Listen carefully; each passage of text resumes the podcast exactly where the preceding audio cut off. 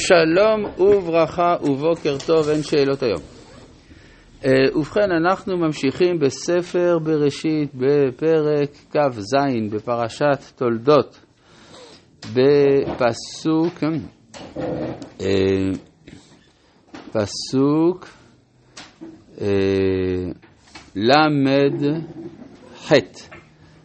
ויום, ל"ח, כן, ויאמר עשיו אל אביו הברכה אחת היא לך אבי, ברכני גם אני אבי, ויישא עשיו קולו ויפק. המדרש כאן אומר דבר מדהים, שעשיו בכה הרבה, והרבה מאוד דמעות, ועם ישראל יגאל רק כשיגמור לבכות את אותו מספר דמעות שבכה עשיו באותה שעה. עכשיו, מה מעניין במדרש הזה? זה שהמדרש הזה נכתב על ידי בני יעקב. אז יש הכרה, עם כל הדרך, הצדקה שלנו, יש הכרה בצד אה, של, צד של טענה צודקת מצד הסובייקטיביות של עשיו. אז זה מצטרף לכל אותם המדרשים, שמעשי ידיי טובים בים ואתם אומרים שירה, ועוד כמה דברים כאלה שכמובן צריך לקחת אותם בפרופורציה, אבל יחד עם זה הם קיימים. תמיד מניטו היה מדגיש שהמדרשים האלה הם מדרשים שיהודים כתבו אותם. זאת אומרת, זה בא לומר שזה בא מתוך הכרה בצדקת ישראל ולא במקום צדקת ישראל. אבל כל פנים, יש כאן ויישא עשיו קולו ויפק, ויען יצחק אביו ויאמר אליו, הנה. אז בעקבות כל הלחץ הגדול הזה, אז יש גם ברכה לעשו. מה זה הברכה אחת היא לך אבי? זאת אומרת שברור לעשו שמכיוון שהם שני תאומים, אז לא ייתכן שיש ברכה רק לאחד. נכון, ברכת הבכורה מתאימה, מתאימה לבכור, והבכור זה יעקב. אבל יש ברכה לתאום. התאום גם לא מגיעה ברכה, שהרי לא במקרה הוא, הוא תאום. לכן, על זה, זה ההיגיון של הברכה אחת היא לך אבי. יצחק מקבל את הטענה, ויאמר, הנה משמנה הארץ יהיה מושבך ומטל השמיים מעל. לכאורה הטענה, הברכה הזאת היא זהה לברכה של יעקב, מטל השמיים ומשמנה הארץ. אבל עם כמה הבדלים. קודם כל, הארץ קודמת לשמיים, בעוד שאצל יעקב השמיים קודמים לארץ. זה בהחלט בהתאם לנטייה הטבעית של כל אחד מן הבנים האלה, שיעקב הוא ביסודו שמימי וצריך לכבוש את הארץ, ועשו הוא ביסודו ארצי והוא צריך לכבוש את השמיים. אז זה משמנה הארץ יהיה מושבך ומתל השמיים מעל. אומרים חז"ל, מה זה משמנה הארץ? זו איטליה. מה זה? איטליה. איטליה, כן. מה קשור איטליה? מה, איטליה זה לא מקום שמן וטוב? תסתכל, יש ספר נפלא, מה? ארצות הברית עדיף. ארצות הברית זה התפשטות של רומא.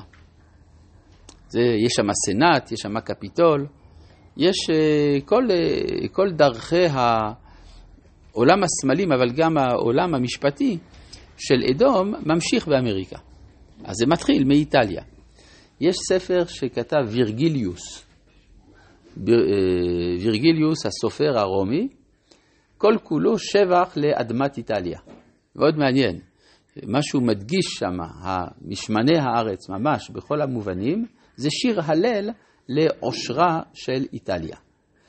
אז אה, השאלה היא איך יש ליצחק שליטה על, אה, על מקום שהוא לא שלו. כן? אז הוא בעצם אה, אומר, ברכתך שאתה תדע לכבוש את איטליה. זה הכוונה. כן, משמני הארץ, הם מושביך, ומטל השמיים מעל.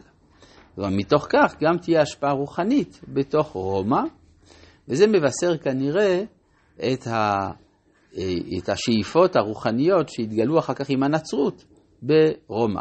למה לכבוש את איטליה? איטליה כי זה משמני הארץ.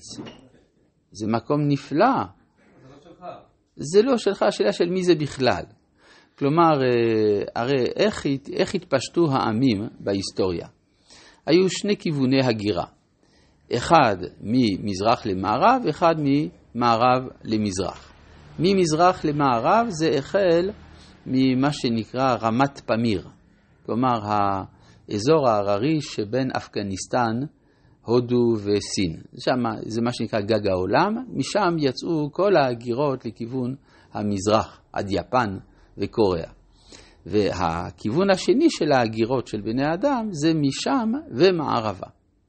עכשיו, אה, לכו לעלמא, הארצות, אה, כלומר, ארצות אירופה יושבו על ידי עמים שבאו מן המזרח, בצורה זאת או אחרת. אז גם, ה... גם בני עשיו ירשו שם. זה לא יותר שלהם או פחות שלהם של העמים האחרים. יש, יש גם ארץ אדום? ארץ אדום, זה נכון, אבל זה לא כל כך משמני הארץ.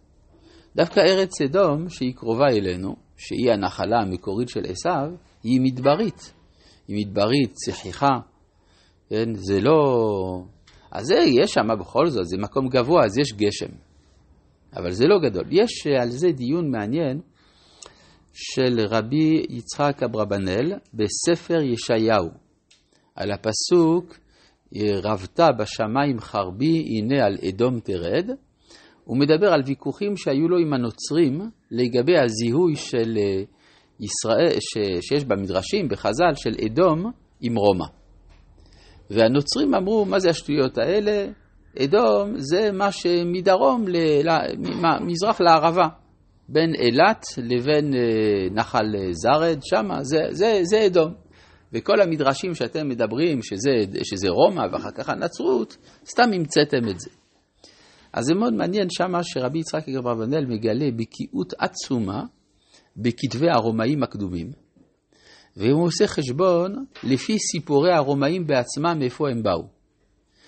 ואז הוא מגיע לאדם אחד, הקדום ביותר, שהם מזכירים אותו בתור מי שהתיישב באיטליה, עוד הרבה לפני רומולוס ורמוס, כן, רומולוס ורמוס יש כבר אוכלוסייה, אבל אה, לפ, לפני הכל, זה מתחיל עם אדם בשם, זה מתחיל עם אדם בשם לטינוס. ולפי החשבון של רבי יצחק אברנל, זה מתאים לזמנו, ש, לזמנם של יעקב ועשו, והוא מזהה אותו עם לוטן. לטינוס, לוטן, ואחות לוטן תמנע.